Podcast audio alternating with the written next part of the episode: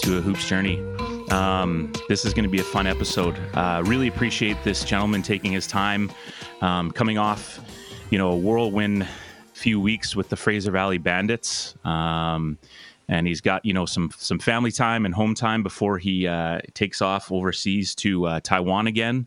Um, a gentleman who is, you know, a, a rich history in basketball, um, played at the national team level, played pro overseas, um, and now has dedicated his life to coaching the game, um, working on Global Blueprint Basketball as well. And like we said, um, had a great run with the Fraser Valley Bandits as the head coach.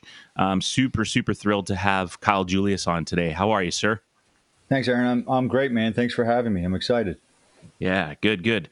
Um, we think your story is a great one, and, and we're thrilled to hear uh, what you have to say. And I, I always love getting some East Coast guys out on as well, because I think it's important. Um, how has life been? Obviously, you had a very unique scenario uh, with, you know, committing to the Bandits and then wondering if things were going to fly, and then, you know, kind of going through the bubble. And then you had a great run with what seemed to be a great group of guys. And how have you and your family and just in your personal life got through this, you know, kind of pandemic time? And, and uh, maybe what have you taken away from it, the positives or the negatives? I know you're a, you're you're a driven guy. You know, I follow, you know, on all your social media platforms, and I see and hear what you have to say. And, and, um, I know you're all about hard work and determination and, and, you know, keeping your head down and getting after it. So just talk a little bit about the pandemic and how it's been for you and your family and, and your professional life.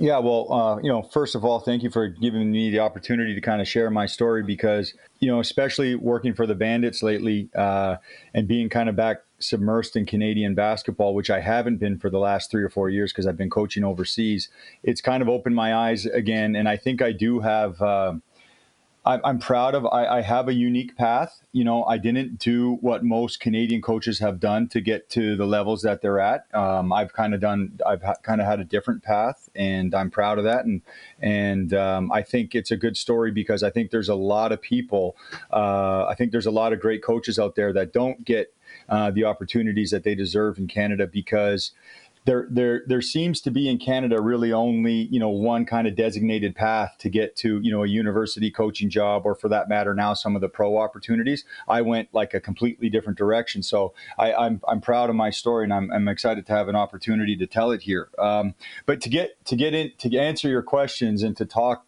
you know, specifically about, uh, you know, the pandemic and, and, and where we are today versus where I was when it first started, it was, it's been crazy. You know, um, we, we, I was in Taiwan coaching, um, in the ASEAN Basketball League in the A B L, which is like a really high level league over there in Asia. And we were doing really well. We were halfway through the season. We had won five of our, our yeah, five of six games.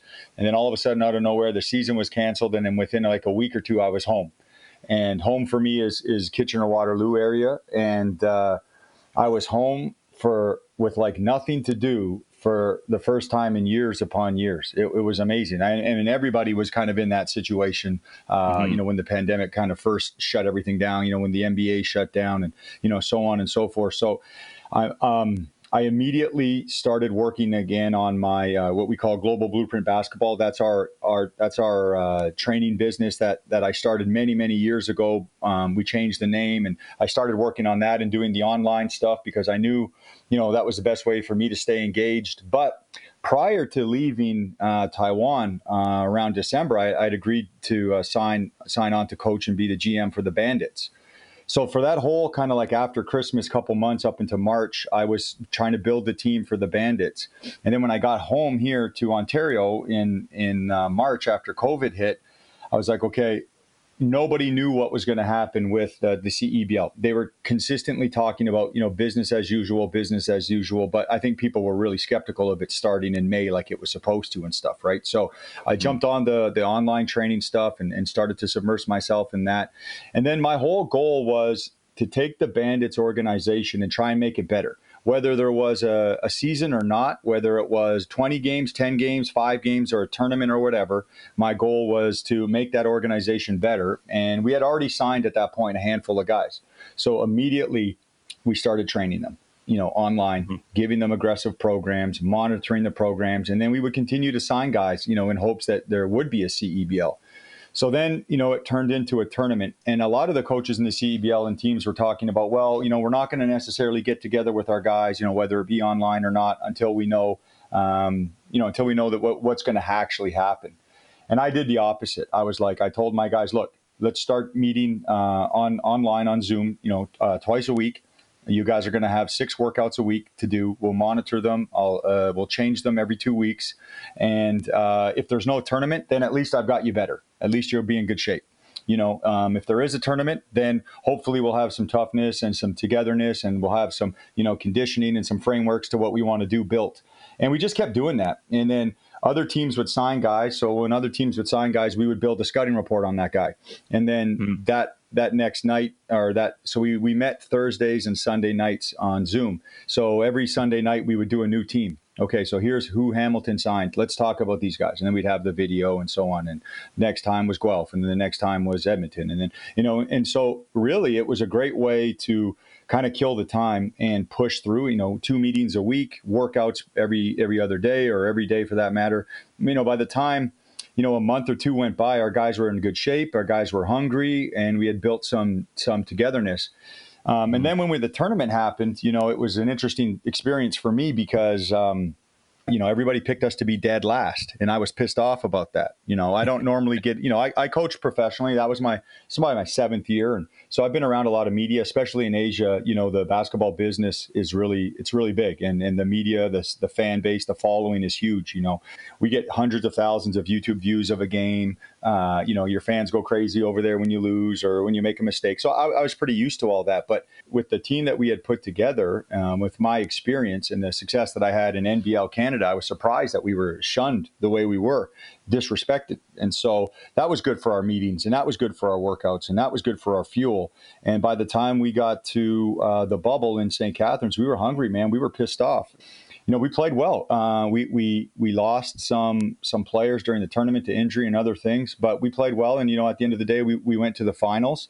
And so from, you know, to kind of tie all of this together, from early March to uh, you know August ninth, when we had that um, that final game, man, we worked. You know, it was interesting. It, it was a it was a kind of like a full season, but not a full season. And and our guys got better. They worked. We pushed them. Um, And, and I was really proud of the whole thing.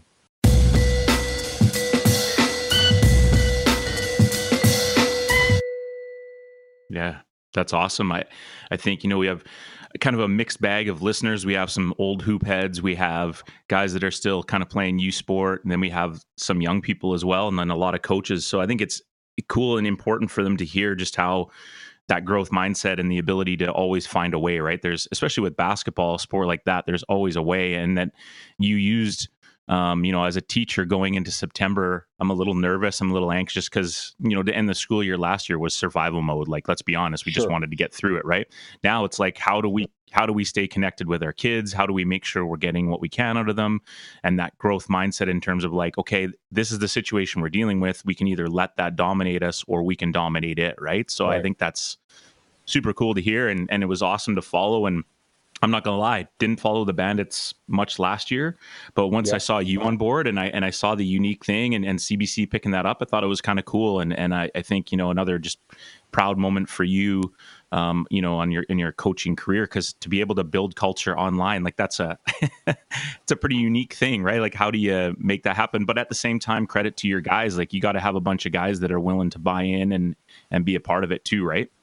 Yeah, so that that's really well said, Aaron. You said two like really interesting points to me. The, the first thing you said is there's always a way, and that that's been my that's been my whole basketball career. That's been my coaching career.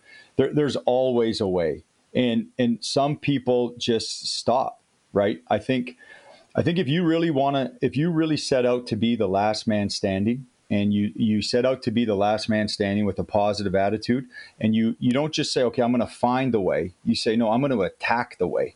Like, I'm going to really, really go at, I'm going to find this, this loophole. I'm going to find this, this, this crack. I'm going to, I'm going to, I'm going to break it open, and I'm going to fight for it. I, I think, you know, only good things can happen. Like mm-hmm. only great things can happen when you do that, you know? And then, you know, and then, and then the next thing you said, you know, talking about, uh, credit to our guys for playing the way they played, or, or, or sorry, wanting to work, you know, online that way. Well, well, that was the key, Aaron.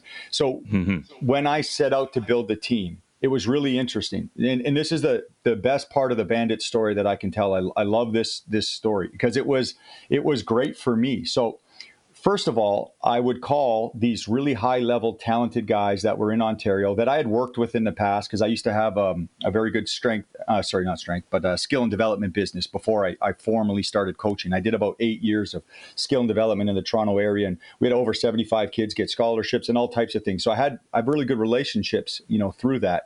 So I started to call these kids, um, high-level guys that I knew really well, and I thought they would play for me, like, no doubt. I mean, one of them, one of them, for example, uh, when we, when he was in high school, he did not have a con, uh, did not have a scholarship offer. He was a good high school player in Toronto, did not have a scholarship offer, worked out with me all the time. I believed in him. I physically drove him to a university in New York and got him a scholarship. And then now he's playing in the highest levels, Spain, A C B, German First League. And, and that, that's a true story. So I called the kid and he says, you know, coach, I don't want to go to B C. I want to stay in Ontario. You know, they told me in Ontario, Uh, I don't have to come to practice every day. I can just kind of drive in and out and so on and so forth. And I said, whoa, whoa, whoa, whoa, whoa. Well, then then you need to stay in Ontario, because I'm not doing it like that. You know, we're we're going twice a day, every day. We're grinding. We're working. So I think it's best that you stay in Ontario. Then I made another call to another kid. Same relationship, same same story. Nah, coach, you know, in Toronto, I can stay home, and on the weekends we can go out and do these. I said, all right, you need to stay there too. So within about two or three phone calls, I said, okay, wait a minute. Wait a minute. I got to go for my dogs. Forget, forget these these guys. I got to get my dogs. And so I started calling the guys that I knew would want to come to B C, that I knew would want to work twice a day. You know, and this is back, Aaron, I'm in Taiwan at this point, but this is back yeah. when COVID really wasn't a thing, right? So I, right. I was, and I'm like, okay, if I'm going to go to B C and coach, and, and this is what we talked about with the front office when they offered me the job, is like, I'm like, you guys, I'm not doing it like the teams in Ontario do. I'm not letting my guys drive in back and forth and hang out. This isn't a fun thing. We are going to grind. We are going to try and win the whole thing, and we're going to get better. And if guys don't want to do that, then, then we won't get along anyways, right? And mm-hmm. um, so that's what we did. So it was really funny because when we started training online, the guys were working really hard, and they were hard workouts. Like they were really hard workouts. And, you know, it was based on the time, right? So from in Ontario, from March till, till July, you you have every type of weather you could imagine. Right. Yeah. And, and, you know, the guys were out there in the snow, they were out there in the rain, you know, these were outside workouts because nothing was open at this point. Right. Yeah. And then uh, a couple weeks before the tournament, I had access to a gym in Ontario. And, you know, we did the social distancing workouts and stuff, four guys at a time coming in. And, and, and, and one, it hit me like a ton of bricks. Kyle Johnson says to me, he says, you know, coach, I'm, you know, he's older now. And he says, you know, I feel real good, man. This is the best I felt in a long time. These workouts have been great. He says, you know, coach, I just don't think a lot of these other guys would actually do this stuff. And I said, I know, Kyle, that's why I signed you guys. Cause I knew you would, you know, you would do this. And, you know, right. and, and sure enough, We we just grinded every game because we were in solid shape. We did not by any means have the most talent, and that's not that's not a knock on our guys. We just didn't, and mm-hmm. uh, and and we were able to make it to the finals with some of the best stats in the league. You know, best defensive team, uh, number one point differential, different things like that. That I was that I was really proud of because we had a fair amount of adversity. We lost some good players along the way, injury and stuff. So yeah, having said all that, is we found a way. And then we signed guys that we knew were self-motivated, hungry, chip on their shoulder type dudes. And it was really, really fun, man. And when it comes to basketball in B C, you know, for me being an Ontario guy, you always hear that, you know, B C kids are different, or they're this or they're that, or they're, there's not as many good players. There are some great players, but not as many. And I, you can I say love, you can, yeah, you could say and, we get the soft, we get the soft label. Yeah, yeah. Well, this is, yeah. you know, and, yeah. and and and I I um I'm not in the basketball scene like like uh, across the country in that type of a mix. I'm just not. I'm I, I've had blinders on doing my thing for a long time.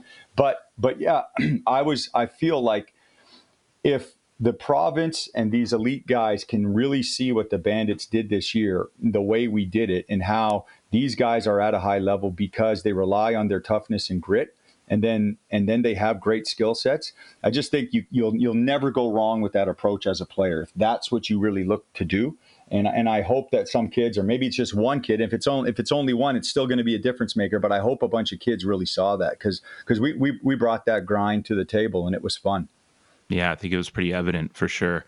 Um, great stuff.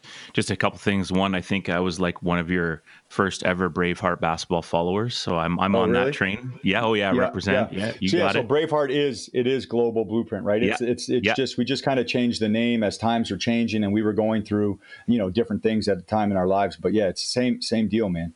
And then before we just jump into you as a young guy in Thunder Bay, like if you don't mind, just take a minute and talk about um, a name that we would all be familiar with, at least out here, is Merrick Klassen. How was it coaching him and, and what was it like to, to work with him as uh, you know, cause we saw him as a high school player. He's now a pro player, but uh, how was your relationship and how did that go? If you want, if yeah. you want to talk about it. Yeah. No, I'd love to. Yeah. No, I, I felt, I'll, I'll just, you know, I kind of felt bad for Merrick because Merrick was the only guy that hadn't played for me. Right. So when, when I, when I talk about guys that I knew were, you know, grinders and what we call in our terminology, a dog, you know, just relentless work ethic type guys. Um, Merrick was the only one that, that kind of wasn't in that circle. And then I brought mm-hmm. Merrick off the bench, which I don't think he's totally, nor, um, which he's to- was totally used to doing. And everything mm-hmm. happened so fast, right? Like, you know, in a real professional season, you're going to have two months of preseason where you sit down with guys, you talk about coming off the bench, you play a few preseason games in that, okay, it doesn't work, all right, we'll start them, or vice versa. You know, you go through yeah. all that stuff. We we had none of that here in this tournament whatsoever. So I would just have the conversations with guys, hey, I think this is going to be best for our team if you come off the bench. I think this is going to be best for our team if this guy starts. But the, the beauty about Merrick was, you know, it never changed his energy. He he played his tail off the whole time. He's really hard-nosed. And and at the end of the day, ninety percent of the end of games he was on, and he was a major contributor for us. But I, I just mm-hmm. think it was a tough go for Merrick in the sense that, you know, we didn't, he, he needed that preseason in my system. He didn't get it. Uh, he didn't know me like the guys, the other guys knew me and stuff, but, but he was huge for us. And I really felt confident having him come off the bench in most cases. I just felt like it was a huge spark. Um, and then I was, I was impressed with his defense. You know, a lot of people mm-hmm. had told me before that might be one of his weaknesses. But to me, defense, you know, there's there's guarding positions, uh, the ability to guard a position. There's your, your you know, your defensive uh, tangibles that you possess, you know, physicals or whatever. But then there's just heart and effort and toughness. And Merrick had that. Like he he he turned the ball in the backcourt. He he would fight through screens. He he got nasty trying to rebound and box guys out. So I think Merrick, Merrick just fit the bill, man. And uh, mm-hmm. he played big for us, and he was a huge piece to our success. It's awesome. Thanks for that. Yeah, it's cool. And I just like listening to you talk, think about what a unique coaching experience it must have been just to literally be learning on the fly with your guys. Now, you know, you know, your guys, but still it's like, all right, let's now it's compete time, you know, so just such a unique thing. And when you think just when you think you're settled into basketball, you've got a routine, you get thrown that and with COVID yeah. and, you know, I think it says a lot for people just to learn that you've got to be able to adjust to, you know, the surroundings. So that's great. Thanks yeah, yeah it was total, yeah, totally different uh, from anything that I experienced. And and and, and I had been, done a few world tournaments. I actually coached in two major world tournaments in the last couple of summers. You know, I played on the national team for one summer. I did some big tournaments and the student national team. I did the, the World University Games. But it was mm-hmm. just like, yeah, okay, the tournament itself was similar. But but the COVID and the stress yeah. and then being being locked in that hotel for, you know, almost six weeks, five weeks was a grind. It was tough, man. Yeah, it was tough. Yeah, for sure. Yeah. Thanks for that.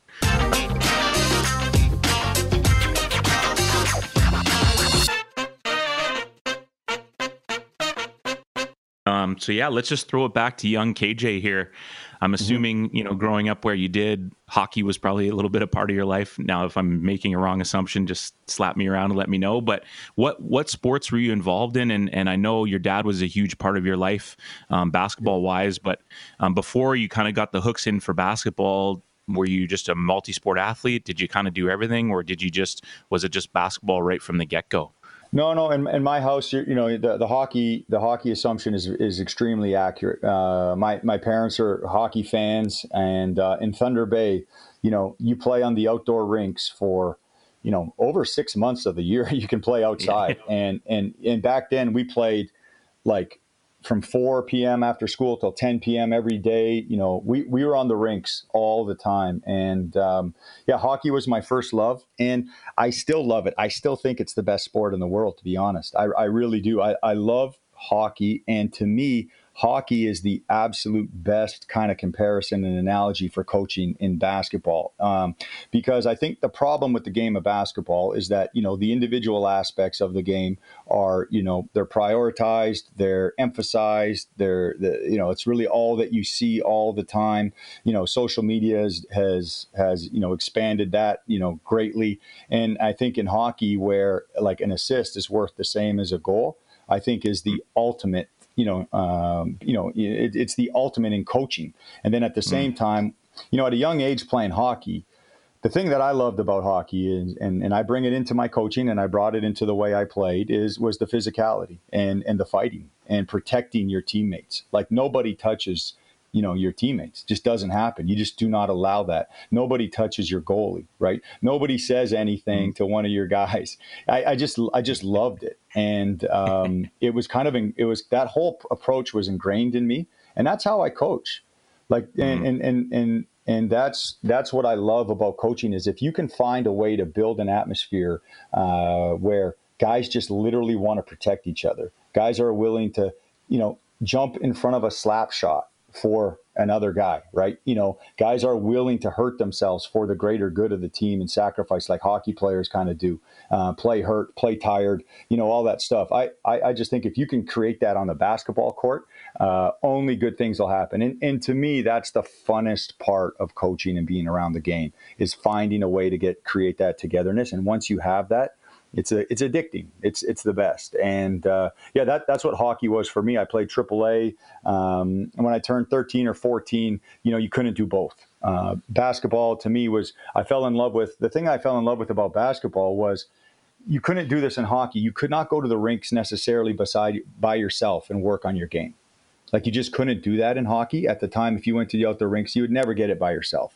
And, uh, but, but my dad was a university basketball coach at Lakehead and Thunder Bay, and, uh, he had the keys to the gym. And so, uh, around the seventh and eighth grade, I really fell in love with just working on my game by myself, just going to the gym and just shooting and shooting and shooting. And then I would be around university players, and those guys would, we'd work out together. And by the time I was in the tenth or eleventh grade, I was a pretty good basketball player, and I was playing with university players every day and just fully addicted to working out, uh, and, and shooting and ball handling and doing all that stuff by myself. And so, um, growing up in a small town where basketball was not like popular, I did have a reputation at a young age of like supposed to be this good player, because I was always in the gym. And so I wanted to protect that reputation. And so like I just I just fought for it. Like I, I would work on my game all the time. I'd, you know, I mean, when I was in high school, I would go to the to the gym in the mornings. I would shoot at lunchtime. We had practice after school, and then I would go to my dad's practice at night, seven days a week. Um, mm-hmm. I would go to the gym three and four times a day.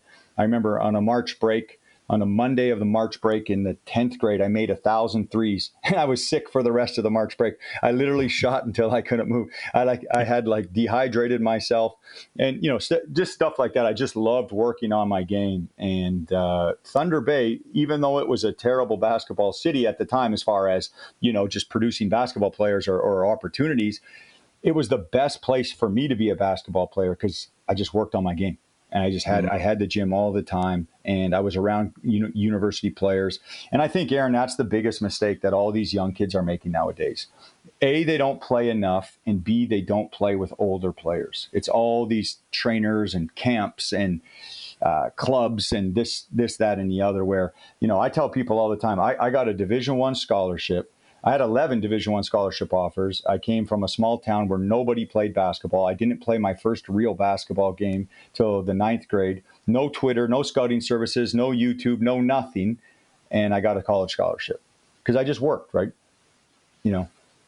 And I, you, you stole my next question, but I think it's great that you just organically came up with it, because it's it's a huge thing that we're, you know, being a high school coach, fourteen years into it, um, well, sixteen, but at the senior level, fourteen, and just trying to have our kids step out of that comfort zone and not always just compete against each other. Like that's just go yeah. to the community center, pay your two dollars yeah. drop in, and play some thirty-five year old man, you know, like just. Yeah, yeah no, we, I, that's how I, that's how I did it, man. I, I literally would play with university players when I was in the eighth grade. And I remember the summers going by where, like, the first summer I started doing it, I couldn't get my shot off.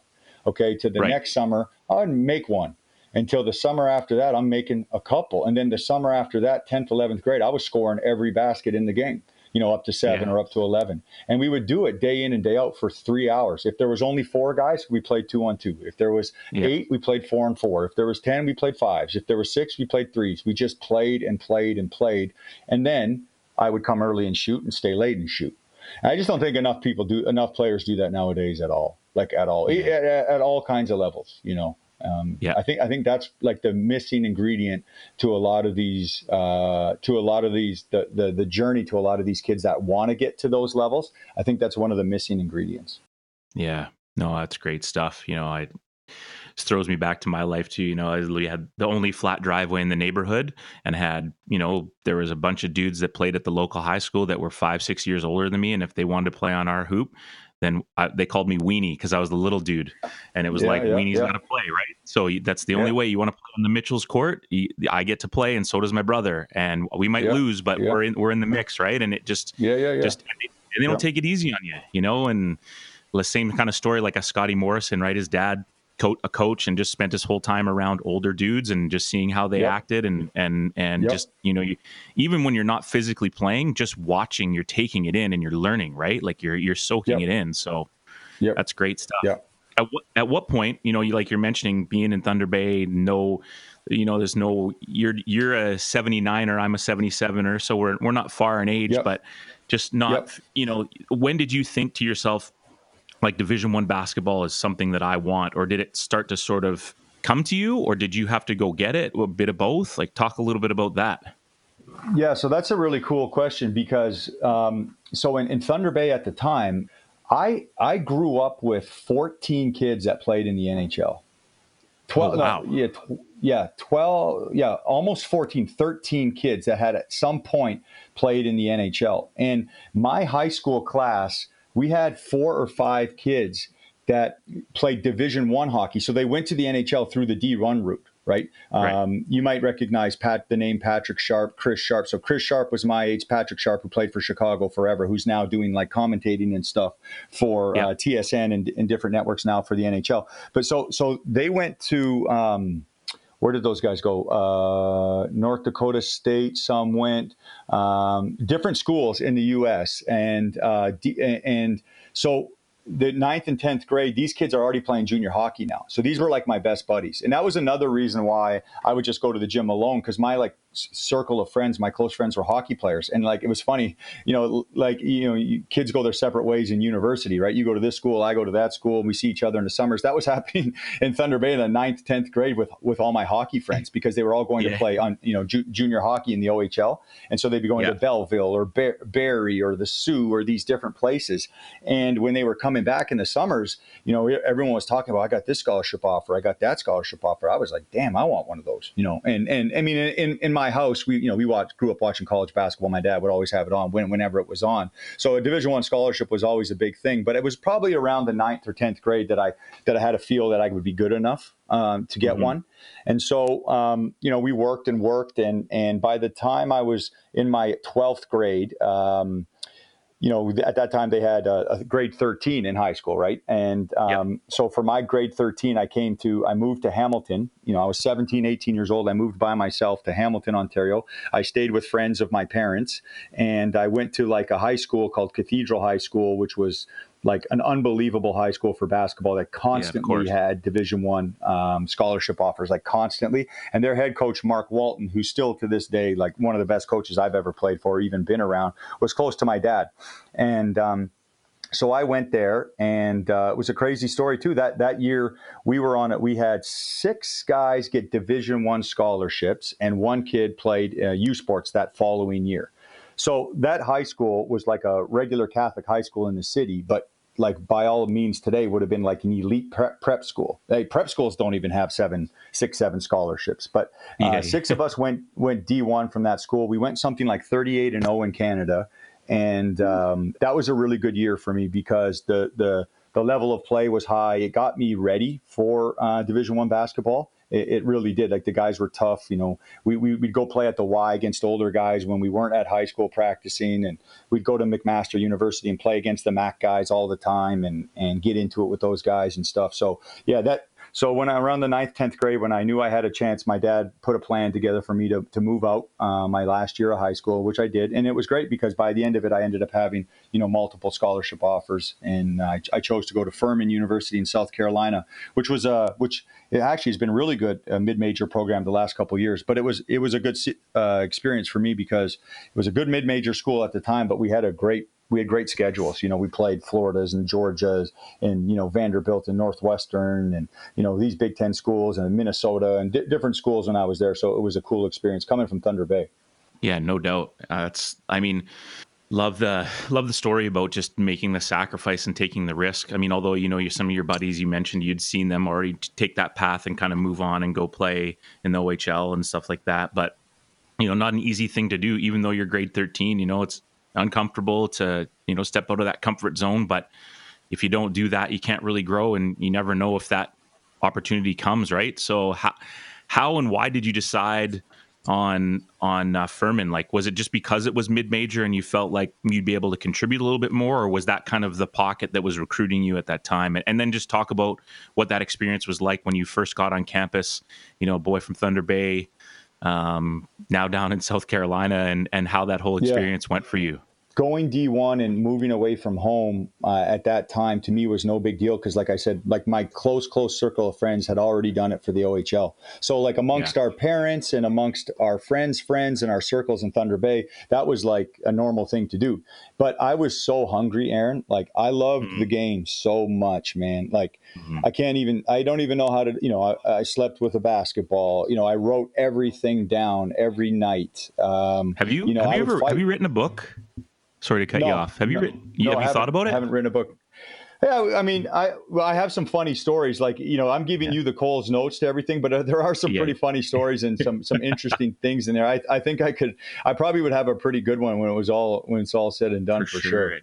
And combine that with just like like Corbin and I are just sitting here, our producer, just like just like your mentality, and like I know Doug's obviously shared a lot about you with me and stuff, but just yeah, you know, you can you can yeah. just hear it in your voice and like your your mental fortitude and like your ability, like you're just a grinder. It's it's awesome. I'm just sitting here sipping my coffee, soaking it in. But anyways, I didn't mean to cut you off. I just thought no, no, no. You know, thank you, you, thank you, you should yeah. think about that. Is it's uh, you know, and just from the mental side of things and the ability to like. I mean, how, like you said, how many guys from Thunder Bay grew up playing basketball at your, and, you know, around your time and had the ability to fight through it and work and work? Like, where does that come from? How did you grow, and how do you continue to hand that off yeah. to guys that you're coaching? Right. So anyways, I just, it's good stuff, man. I'm yeah. loving it. No, no, I appreciate it. Yeah. Yeah. So that, that was the funny thing too. Like in Thunder Bay, um, there had like we had like I said a ton of hockey success. Like every summer, it seemed like somebody would bring the N H L Stanley Cup back. You know, you know, how, you know how every player gets it for a weekend or whatever when they yeah. win the cup. It seemed like every summer it was in it was in Thunder Bay, and we were going to somebody's cottage, or we, they call them camps. We'd go to somebody's camp, and, and the, the cup would be there and, and stuff like that. Somebody's older brother or or whatever. So that whole mentality, you know, I just have such a, an appreciation for hockey and the sport and the players. I just think they're tough, man. Like mm-hmm. I, obviously you see the fit, like you see the the surface toughness, but I grew up mm-hmm. with these guys, man. Like. They're tough, and and that's and that's kind of like what was ingrained in me early, right? Like that was my environment, was just, you know, you fight, and I, I used to I was I used to get into fist fights all the time at school playing basketball, and and it was nothing like because the hockey players would be fighting all the time, and and so when it came to getting my scholarship, um, at that time in Canada. I th- I remember seven. There might have been a few more, but now you're getting like seventy a year. But there was only mm-hmm. seven to ten. That nineteen ninety-eight at that time. And um, I chose Furman specifically because I liked the coach, Larry Davis. He was tough, man. He was hard-nosed. And, you know, I had a couple other offers. Um, actually, funny story is I had an offer to go to Niagara, and Jack Armstrong, you know, the commentator for yep. um, the Raptors, right, was the coach at the time. And, and you know, and, yeah, yeah, at the University of Niagara. And I remember – and so he – So we spoke on the phone, and I thought Niagara would be a good situation. Again, mid-major school, and it was only, you know, an hour from Hamilton, where I had now a lot of friends and, uh, you know, easy access. And uh, he got fired uh, on my way to the visit. So, you know, I, but we, we get there, and, the, you know, there's no cell phones, or wasn't a lot. There wasn't cell phone access like that at the time, nineteen ninety-eight. And I remember getting there, and the the friend of my, my dad's, the guy who I was, family who I was living with, the Bartolotta's, greatest people ever. They, they, uh, there was, uh, Dave was driving me, and, and, and we get there, and there's no more visit, and no, no more, nothing to look at because there's no more coach. So that's my, uh, that was a funny, that was my Jack Armstrong story. I, I bumped into him a few times since around the Raptors, and I, and he remembered me, and we told him I was, had a good laugh. So, uh, but no, I, I chose Furman because I liked the conference. It was a really good conference. College of Charleston at the time was really good. Davidson at the time, uh, U T Chattanooga. There, there was good schools in there, and uh, uh, Furman was a private liberal arts school, so the academics were good. It was a small school. It was in the South. I had a golf course on campus, and I used to like to golf at that time, and so it was a it was a good it was a good setup. Um, the best thing about it was we had three gyms. And they gave me my own key to one of the gyms. And that's, that's like what sold me. I got to go in there, you know, all, all the time. And so I actually, I actually, in my whole basketball journey, um, this is the, the toughest part of my whole journey to talk about, but it's probably one of the most rewarding, and it's been the most enlightening. Was I had two really good years at Furman. I was nineteen years old when I started there. I was super cocky. I was, uh, you know, super aggressive.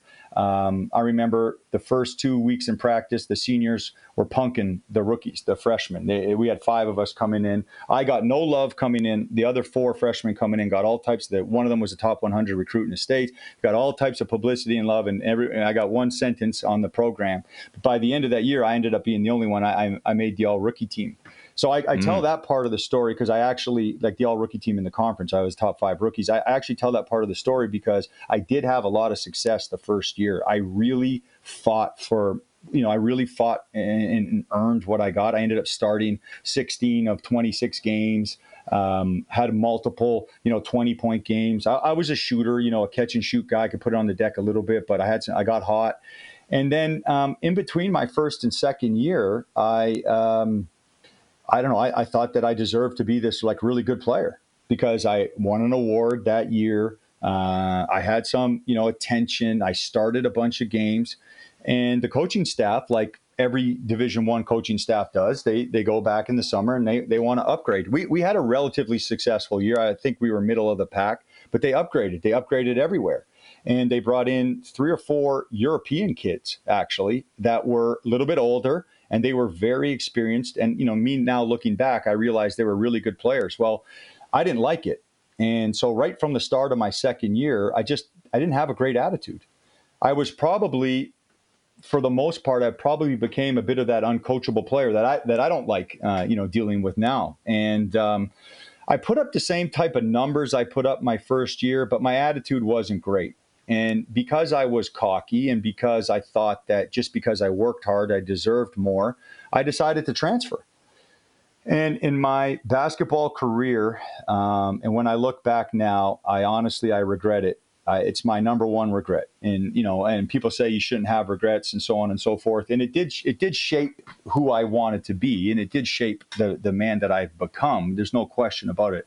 But I do regret not sticking it out there. I do regret not finding a way to flourish in my role at the time. And I do regret kind of the way I carried myself in the process. Um, Coach Davis and I, we have a great relationship. We we still talk now. He he went on to much bigger and better things in the N C double A and had a lot of success at Cincinnati and different places. But I so in, in my process for uh, within transferring after the season, like I never left in the middle of the season or anything like that. I finished the second year, but in the process, I had a bunch of other offers, and I decided, you know, I thought that it would be best for me to play in Canada at the time. Um, I felt like playing in U Sports at the time. See, my ultimate goal, Aaron, was always to make the Canadian national team. That was always my that was always my ultimate goal. It was never to play in the N B A, um, and I think that came from hockey, where in hockey, like the ultimate for a Canadian hockey player is to play for Team Canada, right? Like that is the ultimate, and I yeah, and, and it's not in basketball, right? And I've always said it's too bad the basketball players didn't look at the national team the way Sidney Crosby does or some of these other guys, right? Like, um, you know, there's there's no Canadian basketball player other than Steve Nash who's comparable to the N B A as Crosby is to to the N H L. And you you see you see every every offseason, two days after Crosby's last game, he's playing for Team Canada in some tournament somewhere, like in Russia or yeah. Belarus or, or somewhere. Like, and, and that's how I was raised on the national team. And, mm-hmm. um, So that was always my ultimate goal. So coming back to Canada, leaving D one, I was like, all right, I think playing Canada and be a bigger fish in a small pond might help my chances of making the national team. But it was a mistake, right? Because to make the national team and to play at those levels, you need to be excellent in a role. Okay, like I, and, but I didn't really look at the game properly at, that way at the time, right? I just didn't. You know, you're young and you think scoring twenty-five a night is what's going to get you on a national team. It, it's not. You know, it's not going to get you to those highest levels. You know, executing your role, being a great teammate, you know, defending first and foremost, that's what gets you to those types of levels. Um, and so, you know, I played at the University of Guelph for three years. I had lots and lots of individual success, but I tell people it was the worst three years of my whole basketball life. I was literally miserable at Guelph. Um, the coach, Coach O'Rourke was a good guy, but winning wasn't a priority. My my teammates w- much rather party on Saturday night for the most part. I had I had a Mike Iambaggio and Roddy Knapp. I had some really good teammates, Taylor Brown, uh, some guys that really cared. But for in general, these guys all paid to go to school, right? And they they weren't there because they wanted to be professional players or get to the next level or play in the national team. They were there because it was something to do. At the time, there was no athletic scholarships. There wasn't anything in Canada and Ontario at that time, early two thousands, yeah. you know, uh, to, to, so these guys, you know, I, I would fight with my teammates, you know, I say, hey, you got to stay after practice. You got to work on your shot. We got to do this. We got to play more. We got we need more practice. I, I'll, I remember one of our first losses to the worst team in the league at the time was Windsor on a Saturday night. And we got the next day off. You know, I just didn't understand that. You know, coming from a high-level Division One school where we, we, we fought yeah. and got after it day in and day out, you know, where they kick your butt for losing, uh, I could not relate to that. And so the, the the three years at Guelph, you know, we went to the national final. We were in top ten in the country. I, I, I think I was an All-Canadian one of the years, but I was miserable, man. But what it did do was it really, truly shaped my coaching career. Um It really, it really emphasized what's truly important to me, from the way I carried myself, how I want my players to carry themselves, to like, I learned about, you know, how to build a winning team by playing for a losing team. A lot of, a lot of what I do in my coaching comes from those couple years at, uh, in U Sports, and more so than probably anywhere else. And, and the reason is because we lost a lot, and, and I got a chance to really look at why we were losing. Right. And as a coach, there's there's just certain things you don't have. You don't have to be a great coach and do everything directed at winning. But if you if you can figure out like these pitfalls that'll guarantee losses, and if you can avoid them and consistently stay away from them, consistently avoid doing those things that hurt, um, you, you, you'll you'll find a way to have success. And and so I look at those three years, my experience there, you know, closely. Um, and then, then I got a contract. To, no, yeah. Just that perspective of like, we, we get so caught up in focusing on how do we win, as opposed to right. looking at how do we avoid losing and what are the things that are happening within the game that are causing us to lose. Right. I just never really heard it framed that way. I know probably some yeah, people no, think that's... that way or view, but just we get, you know, we, we think of the end result as a win or a loss, but you know, we don't flip it over and look at the other side of it. Like that's, Yeah. Interesting. Yeah, you know, it's yeah. a maze, right? Co- coaching is a maze, right? There's no direct line, and you're going to run into some dead ends all the time, right? So let's yeah. say you run into these dead ends, but you, I think the good coaches don't run into the same dead end twice. Like they don't make those same mistakes twice, right? And and I think there's mm-hmm. like there's micro mistakes, and you get through them and you learn, but then there's these like macro mistakes, right? There's these huge things that happen. For example, I'll give you a macro mistake on a team, okay? So mm-hmm. you get into training camp and you know you so I have what, what's called twenty steps uh, to success. When I was in the ninth grade, I started writing in a journal, right? So every night I wrote in a journal, what went well today, what I wanted to do tomorrow, why I'm playing well, why I'm playing bad. My whole life, I have a hundred notebooks like stacked to the roof in, in certain places. And then when I got my first coaching job, I wanted to take all that info and I wanted to put it into one thing. So I put it into this thing and it ended up being like one hundred fifty keys to winning. Well, I wasn't going to give that to my players. No one's going to read one hundred fifty keys. So I turned it to fifty. Then I eventually turned it to twenty. And I operate on these twenty steps and I recruit from these twenty steps. I'm like, is he a twenty-step guy or not? Like I know right away, right? Do you and, sleep? And, and, Do you sleep? No, nah, man. No, no. No, just work. No. So... So from the twenty steps, I'm on a roll now. So I'm gonna I'm gonna keep it going. So so from these twenty steps, a lot of the stuff came from what didn't go well. So I, I so I, I would be writing in my journal at night, and it's like, yeah, I played well because of this, but man, I don't, I played here, I played poorly here. I don't want to do that again, right? Or we yeah. lost this game that we should never have lost, but look, we two days before we, we didn't watch film. We we had a light practice. You know, I was learning on why we were losing, right? Yeah. So back to my point, you know, the a macro mistake. You get into training camp, right? And so I have my twenty steps, and I, I read the twenty steps out to the guys. But if you don't live by those twenty steps every day, these kids nowadays are going to recognize it every single time. Like every single time. So the biggest macro mistake that coaches make is they actually don't carry themselves the way they want their players to carry themselves. They don't actually do the things or live the truths that they're trying to tell. I think that's like the most macro mistake any coach can make, right? Mm-hmm. And and I think what happens is when you make these particular, whether they be small or large promises to players, players remember everything. Mm-hmm. They remember everything. So my first year at University of Guelph, when I was recruited, I was told I was going to be the captain. Okay. So the very first game, I find out I'm not the captain. Right. And so now I'm, you know, I'm in my first year of university. Like that for me at that age was tough to get over. Like that, that was like, there was like a trust thing. Like that whole thing was tough, tough to get through. And I talked about it with, with coach. Eventually we went, we, you know, we finally did get through it because we ended up did having a fair amount of success.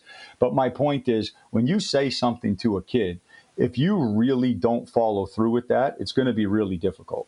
So, so that's just a, that's just an example of kind of like what I learned at that time there and, and how I've applied it to coaching now. So I really work hard on not promising anything to anyone ever.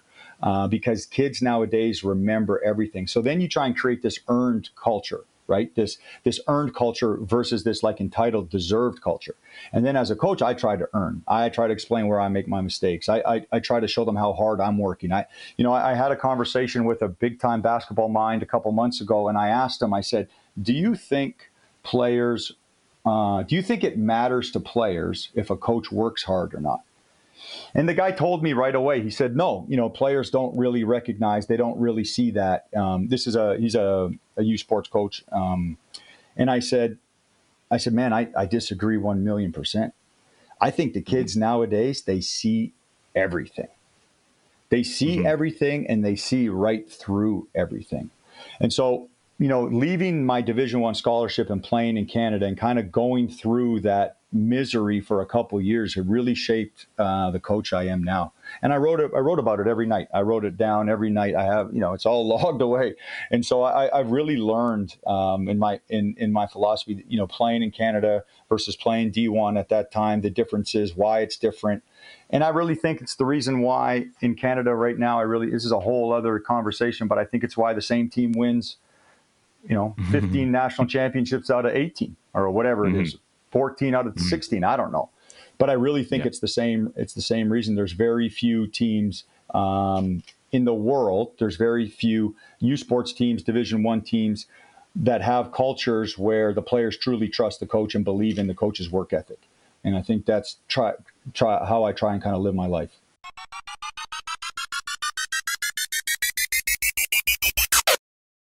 Good Lad Clothing is the most unique shopping experience in the Lower Mainland. The owner, Shane Meyer, has worked hard to create a personal experience, offering clothing, specialized coffee, haircuts, and beard trims. Located in Lower Lonsdale at two twenty-one West Esplanade in North Vancouver, seconds from the C Bus. If you are unable to make it to the store, you can shop online at shop the fold group dot com. And oh yeah, in store, if you mention a Hoops Journey, you'll receive fifteen percent off anything store-wide. We want to take a moment and thank our sponsor, Parkside Brewery. Located in the heart of Port Moody on Brewers Row, Parkside offers an amazing atmosphere with one of the best summer patios around. If you can't make it to the brewery located at two seven three one Murray Street, then hit any government retail store and try the Dawn Pilsner, the Dusk Pale Ale, or my favorite, the Dreamboat Hazy I P A. A Hoops Journey promises that the beer at Parkside is much, much, much better than the owner Sam Payne's streaky jump shot. We hope to see you Parkside.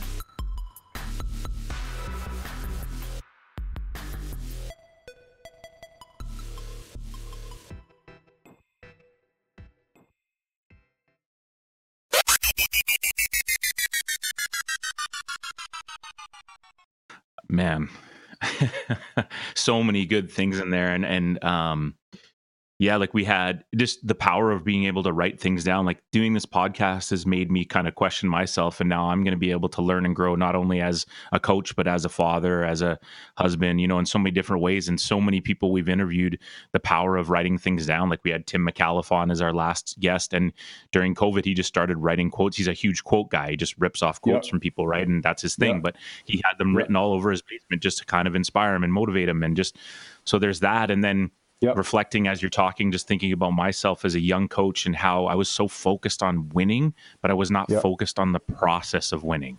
So, right, right. and, and, and I played, I played at Langara. I was an all Canadian. I played at Brandon University, you know, like I yep. th- did, I didn't, yep. you know, I didn't just get cut at the junior team and be done. Like I saw some, sure, levels and played, but, but overlooked all that. When I became a coach, I was like full of piss and vinegar and thought, well, if we don't win every, you know, eighty percent of our games, then I realized, man, these kids, one, one might even move on. So if we don't have a culture, and if I ask them to be at a game an hour before the game and I show up fifty minutes before the game, but I'm going to bench the kid, the starter who shows up late, what does that say? You know, and like just so many different things that I, I totally agree.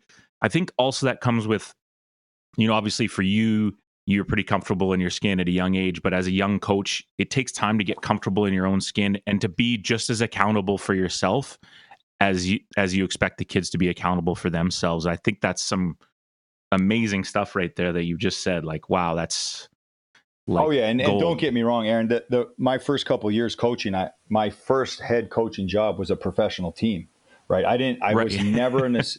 And that, that's what, what, you know, as we kind of close here, I'll kind of give you my coaching lineage and why I think it's a, it's a fun story to tell, because yeah. I think, I think so many coaches, wanted- especially in, in Canada, they think, they think that they have to take a specific path, right? And, and right. I, I did not take yeah. that that path that's kind of laid out. So we could, I can, whenever yeah. we're ready to close, I'll, I'll kind of nope. close with that. But but what I will say is my my first coaching job, my first couple of years, I made a ton of mistakes all the time because I was so focused on win on winning, right? And just like you just like you were saying, but you know, as I went through the wins and losses, and as I kind of um, you know, went back to my journals and went back to my playing experiences in these different places, the the, the most success that I've ever had was process-driven stuff uh, as a coach. Right. Just just skill and development, making sure that the guys trust me, uh, making sure that I have players that I can trust, making sure that there's no elephant in the room ever, and if there is, it's the first thing we attack all the time. Um, I think that's that's when I started to to to, to grow more as a coach. I think that mm-hmm. the, the key to coaching, um, you know, aside from what you know, aside from your approach, which we've all discussed, you know, you you know, and when, and when we say when we talk about avoiding losing, uh, it's not mm. avoiding losing like playing to lose, like we're focusing on losing. No, no, no. It's it's called environmental awareness, right? It's fully understanding what will lead you to winning and what will lead you to losing. It's fully understanding. Like, like I, I can see it right now when I recruit kids. I can go on a guy's social media page right now and tell you if he's a winner or a loser, just about right away. You know, and it, it just yep. comes from my experience and, and playing. Like you, you could just tell right away. And, and there's guys that'll give you an answer. There's, you know, you take a, a tough kid versus a weak kid. You ask the same question, it's complete opposite answers. Like every mm-hmm. time, right? And so when you recruit enough and you've done and you've been around enough guys, you you can kind of know. Um, you know, which way to go and how to, again, steer away from those potholes, right? Those losing potholes, avoid them on the road, right? And keep going down the path you want to go, right? Um, it's not about slowing down and, okay, this is, we, we don't want to lose, so we're not going to do this. No, it has nothing to do with that, but it's about environmental awareness, self-awareness, understanding what works and what doesn't, and understanding what losers do versus what uh, winners have done, right? Mm-hmm. Yeah. Awesome, man. And it, yeah, like I definitely want to go down your, your coaching lineage. Um, but you know, I've, I've talked to a few people about you behind your back, sorry. Um, but just a lot of people have said, you know, K J is the best Canadian coach that's not in the N B A right now. And I know you'll, you're a humble dude and you'll just sit there and take that, but I've heard that from more than one person. Um, and I think, uh, like you've mentioned, because your path hasn't been kind of through the Canadian scene, people don't even know the experiences you've had, which is why we want to touch on it. But before we get into that, you have to tell me a little bit, mm-hmm. if you don't mind, about playing with a certain uh, Chris Jackson, a k a. Mahmoud Abdul oh, yeah. Rauf. Is this true? Oh, yeah, wow. Yeah, man. So that was my um, my first year in Italy overseas. I took a job, uh, a great story too, because I took a job for money, which you should never do as a rookie. So here's my lesson to all the right. kids coming out of university. Uh, do not take that money job first. Like you can't. Mm. You've got to go and submerge yourself and play in an environment where you're going to play a lot and where the coach really wants you. Right? Uh, doesn't need you, but wants you. Huge difference mm. at the pro level, okay? Um, because coaches need guys to fill roster spots. Coaches need guys to, you know, uh, be able to fill a void in practice. Coaches need guys to do certain things, and they'll sign players because of that, especially good coaches when they really know, you know, okay, uh, this group is eight, eight or nine deep. I've spent ninety percent of my salary cap on my eight or nine guys. I'm going to spend the next ten percent on guys I don't really need, but they'll be good practice players. So that, that's what the coach did. The coach was an unbelievable coach. He, he was at the time the Croatian national team coach, Nevin Spakia. He's he's since worked in the N B A and stuff. And and he recruited me because I had an Italian passport. My mother's Italian, so I had an Italian passport. He recruited me as like a local player. Um, and the money was really good at the time in Italy. This was the first division, two thousand four. It was like really good money. And so, you know, I, I jumped at it. My agent obviously wanted me to sign because he gets, you know, ten percent of that, right? So um, I go to this team that is like full of ex-N B A players, full of like high-level European guys, and I was the only rookie. Actually, a guy named Patrick Matumbo, who's one of the second assistants for the Raptors now, was playing. I played with at the time. He's uh, he, he he was uh, from Belgium. Um, anyways. All of a sudden, they they uh, they want to sign a two guard, and uh, they bring in Mahmoud Abdul Rauf, and it was crazy for me at the time because my dad used to love him, and we had a picture of him on one of the walls in our basement on uh, Sports Illustrated at, L- at L S U. So that's, this was crazy to me, and he comes in, and honestly, Aaron, I can't like I tell this story to people all the time. You talk about great shooters and great basketball players. This guy was like on another planet. Like, like I, he- I was a. Vi- Go ahead. Because he was on the spectrum, right? So didn't he do something where like it, it couldn't hit a part of the rim? Like he he, I think I read an article so, on him. Um, yeah, because he had he uh, had um, he had Tourette's, he had right? Tourette's yeah. syndrome. Yeah, he had yeah. a pretty severe Tourette's where he would, you yeah. know, um, you know, uh, it's like they almost like they convulse, almost right. He he, he would yeah. tense up and and make a really loud noise, probably at the time like once a minute. Maybe, maybe even wow. even more frequently. He just didn't mm-hmm. do it when he played. When he played, he just had like a really severe twitch. Um, mm. But when he was playing and sweating and moving, you know, everything was normal. And uh, yeah, so and he had a bit of obsess- obsessive compulsive disorder where things had to sound a certain way. The ball had to kind of go in a certain way. His shoes had to be a certain way. Like, you know, and and and since I've been in coaching, I've actually, you know, been around a fair amount of uh, mental illness. I've had a lot of players that have had different things. And I wouldn't necessarily mm-hmm. say it's an illness, um, but, yeah. you know, compulsions, right? And different things Absolutely. that I've learned a lot, uh, learned a lot about. And so, yeah, and he, he was the nicest, most intelligent, Uh, talented person I'd ever been around, man. And he, we would shoot after practice all the time. He used to call me college boy because I was the only rookie. And he would make, like in the workouts, Aaron, consistently, the guy would make sixty-threes in a row, sixty-five, fifty-seven, fifty-eight, sixty-two. It was unreal. His shooting was just unbelievable. And um, yeah, he played for that team the whole year. And I, I came off the bench, you know, every couple games. Most games I wouldn't even check in, but I came off the bench. I learned a lot. A lot of my offense uh, that I run now and things that I do and concepts that I do came from that coach and that um, that team, actually. It was a really good team. Mm. Yeah. That's awesome, man. Thanks for sharing that. Mm-hmm. Yeah. And then... Now, when you decide to walk away from the playing side of the game, is it the body breaking down? Is it time for a change? Does a significant other come in your life? Like why, why the transition from there to the, you know, the Mississauga Power, right? Like how do you, yeah. how does, yeah. how does that all morph? Cause I think it's pretty cool. And we, we, you know, it's important for people to hear just how that journey begins. Cause you've had you've had kind of almost three separate journeys, right? Like your high school journey, jumping to, you know, almost like what's a version of a prep school now, to like your university, which is very unique in terms of D one back to C I S. And then this crazy like coaching journey that gets you to, you know, t- Taiwan of all places. Right. So if yeah. you, I'm totally want to, yeah, you know, yeah. get into that. No, this is, so this is good because this is what sparked my coaching. So when I was in Italy, I had never seen or been taught spacing like this, you know, and mm. it's funny because, you know, the whole space and pace, the Warriors stuff and all of this, like, started to become really popular, you know, what, six, about five, six years ago. And I was like, look, man, we were doing that in Italy in two thousand four. Like we, we ran, we would like run this middle ball screen set in Italy and put guard shooters in the corners and kind of like roll, replace the four and five, or, you know, diff, you know, sometimes not always replace, but roll in short corner. And we would get these shots. And I was like, how are we getting these shots? Because, you know, where I'm from, you got to run guys off staggers and pin downs and flares, you know, to get shots. Like, where is this stuff coming from? And I like mm-hmm. absolutely fell in love with it. And then every scouting report, every time we'd go play in another team in the Italian First League, it was like, to me, it was just like, it was like a, being in an art museum. Like everything was a masterpiece. And and so, but I already knew. Was your coach Italian? Yeah, uh, no, my coach was Croatian. He was oh, okay. um, the Cro- yeah the Croatian national team coach that year. But you know, the Italian coaches and you know that whole that whole kind of uh, basketball. The Italians.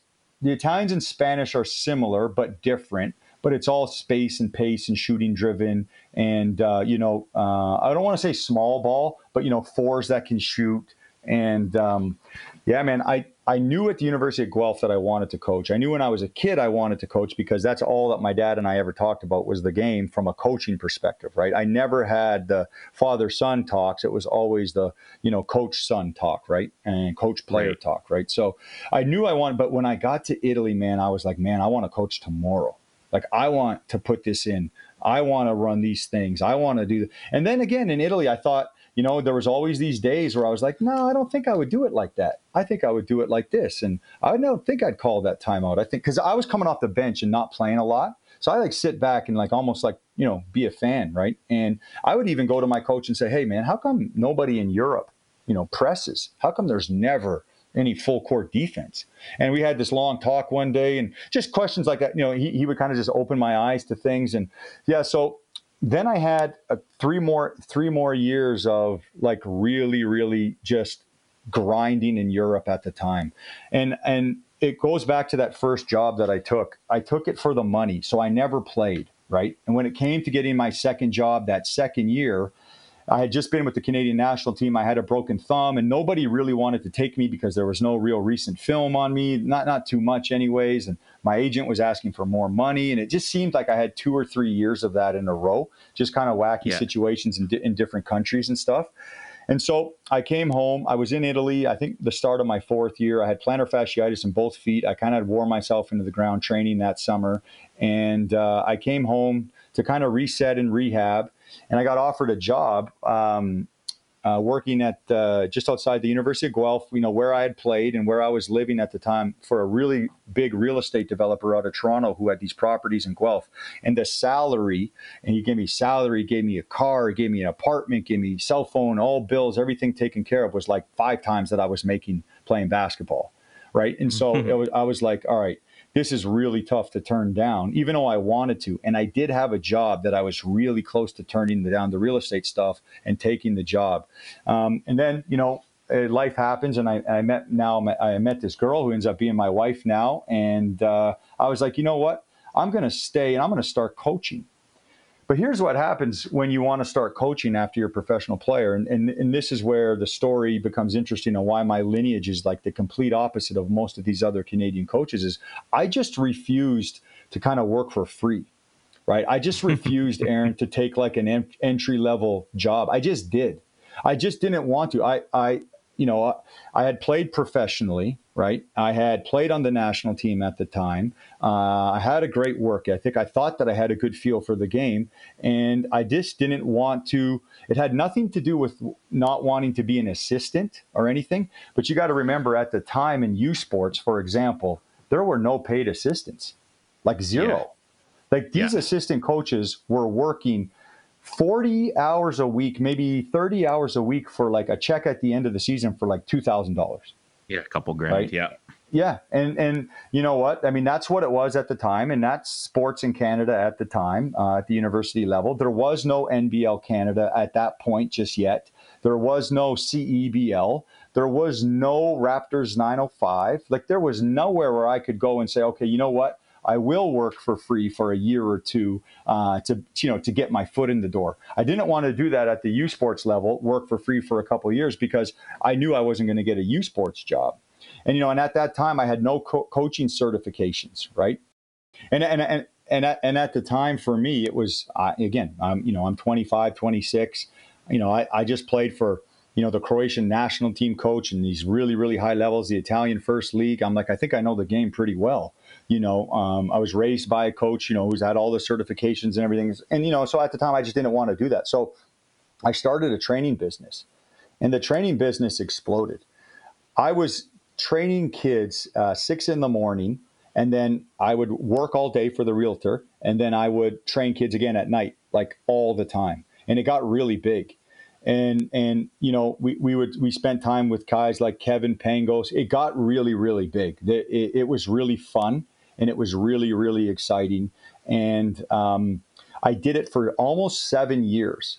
I just trained and trained and trained and trained guys and studied the game. And we ended up getting over seventy-five scholarships. We ended up getting over seventy-five scholarships. And um, we were starting to work with pros. Pros were coming back in the summer to work with us and stuff like that. So we had like a good reputation in Ontario. Um, social media was just kind of starting. Right. So, you know, Twitter and that kind of stuff. You guys stuff. did everything was, via YouTube. It's yeah, all YouTube yeah, you, stuff, right? Yeah. Yeah. We used to put our workouts on YouTube and to do these different things. And and I, I had a great time with it. And then after about seven years, um, th- that was the cool thing about my real estate job was my my the owner of the company allowed, he knew I was doing both. Like he allowed me to do both. And as long as I was producing at work, I could train kids whenever and however I wanted. And the basketball became bigger and bigger every year.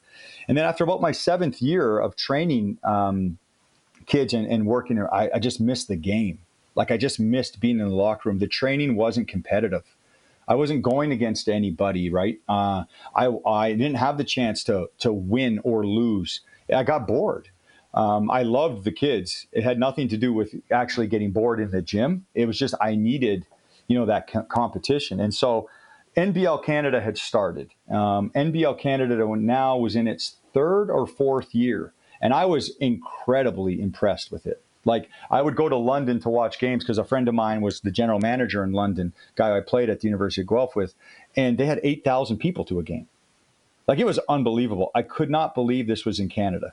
And um, so the Mississauga team, one summer we were in the gym. Um, I, the, the one of the last summers we were in the gym training and training and training guys like crazy, all pros that summer. We did like pre-draft workouts and stuff. And the Mississauga Power, uh, John Wiggins, who now works high up for the Raptors nine oh five, was in the gym. And I begged him for a job. Like, let me coach that team, man. Like, let me let me get on that staff. And they basically said no the first year. I had no experience. And then the next year they called me. They offered me the job. And so now I, uh, the money was re- was really low, um, and I was making good money in real estate and really good money doing the basketball stuff because we would have camps and we would do all that stuff, Aaron. So now here I am with this this choice um, to work for the Mississauga Power and quit my day job, uh, which was like a nice six figure income, or work for the Mississauga Power, which was about twenty grand for the year. And so I concocted this. This, my wife looked at me like I was crazy. We had two kids at the time. We had a four and a two-year-old, and uh, or was it three and one? No, it was three and one. Yeah, and and and I, I go to my boss and I literally ask him if I can do both for one year, if he would let me do both for one year. So he said yes. So this was the craziest thing. I was living in Hamilton, Ancaster. The team was in Mississauga. That's an hour away. And my job was in Guelph. That's another hour in a different direction. So and we would practice in the mornings in, in uh, Mississauga. I drove an hour. Then I would drive the afternoon uh, to Guelph, work in the afternoon in Guelph. And then wherever the game was that night, I would personally drive myself to the game, whether it be Windsor or whether it be Orangeville or back in Mississauga at home. And I did it for a whole season. And we got our asses kicked that year. We were seven and twenty-five. We had the lowest budget in N B L Canada. We, it was incredibly challenging. And then my job, my boss fired me at the end of the year because I, the basketball and everything was, it was just, I mean, I couldn't believe I was, I was working a forty hour basketball week and a forty hour uh, real estate week because I was in charge yeah, of two hundred twenty yeah. apartments. It, it was just the craziest thing, but I did it for the year. And the Mississauga stuff, even though we had a bad record, we competed at a high level and we had different forms of success that year. We won some big games. We won our first ever playoff game. And um, so my job, my boss fired me. He gave me a payout. Um, and now I'm thinking I'm going to do basketball full time. And, and my wife and I are trying to figure out how we're going to afford to live off the Mississauga Power salary. And we, we were away one weekend and I found out on Twitter that the Mississauga Power had been bought by the nine oh fives. So now I have no job, like whatsoever. So I quit or been fired from my real estate, was essentially let go in Mississauga because the Raptors nine oh five bought the Power. And um, that was it, man. I was, so for that whole summer, I had no job, jumped right back into the training, got that going again at a pretty high level. And then by the end of the summer, I was offered the job to the number one team in um, N B L Canada, the London Lightning. And that opportunity really changed, really changed my life. We had a ton of success there for two years, won a championship, um, you know, and it was a crazy, it was an amazing championship. Coach Doug, Doug was with me and, you know, became like my brother through that process. I hired him for that, for that second year and we won the championship. And then I had a bunch of offers around the world after that. And, um, and I'm kind of now just living through that experience. But yeah, my, my coaching lineage was literally me building a name for myself, training kids, um, having enough good relationships to to beg for an opportunity in N B L Canada. And then I've now parlayed that into like a career now, uh, seven or eight year career. But but I've been able to, uh, you know, I've been able to turn it into like a really great experience now, three years in a row overseas in Asia where where the money is is is really good. Um, my family comes over, my kids go to school there. We have this amazing life experience and, and we're quite happy, um, in the, in the process. But, uh, yeah, I, I basically just worked really hard as a coach to get, to get particular opportunities. I didn't, um, I didn't climb that Canadian coaching ladder that's set out for everyone where you have to be an assistant here and have to be an assistant there. Uh, you have to pay this due and, and, and do that. I, I didn't. And, and I love, I love telling kids and young coaches the fact that they don't have to do that. Uh, you don't have to pay into a process to be a good coach. You just have to pay the, the the cost. You just have to pay the dues of working and proving yourself. Yeah. I, just, again, sitting here thinking, because, you know, my wife and I talk a little bit and it's like, do you ever, and, and some of the guys, you know, like Corbin, the guy who's producing the podcast, is our junior coach and played for mm-hmm. me. And so the guys kind of say, yeah, have you ever interested in moving on coaching? And I, I, and I've never, I've never thought of it as from a global perspective. I've only thought of it from a, a Canadian perspective, you know, right. I was like, well, right, right. then I've got to go to like Douglas or like Langara if they hire me. That's, you know, I'm sure. not saying I would get the job, and then, you know, work my way, and then okay, well, do I want to move to Lethbridge, Alberta? You know, so I I think it's yep. really cool to hear, you know, your individual path and story, and and the one takeaway from your last little part for me was just uh I always talk to kids about relationships and how you treat relationships, and you said that word yourself. You said, I had enough relationships that I could, you know, call some people and have some people to yeah. fall back on when I needed it the most. And I right. think it's such a key yeah. thing is like, yeah, you work hard and, you know, you were wanted to be a winner and, and be the best you could, but you still treated people a way that when the time, you know, you, and you're a prideful guy, but the time came where it's like, wow, what am I going to do? I need to make a few calls, but I still have enough people in my corner that will be able to look out for me, which I think is a huge thing. Um, especially when we get into our adult life, right? You know, you got to be willing to sacrifice and make changes to grow. Um, so that's just a huge thing. And uh, your, your story is like absolutely phenomenal.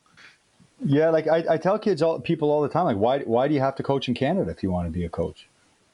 You know, yeah. I mean, C- Canadian coaching and Canadian basketball is, is, uh, is very, very political. And I, and I don't mean that negatively. It just, there's, there's mm-hmm. circles in Canadian coaching.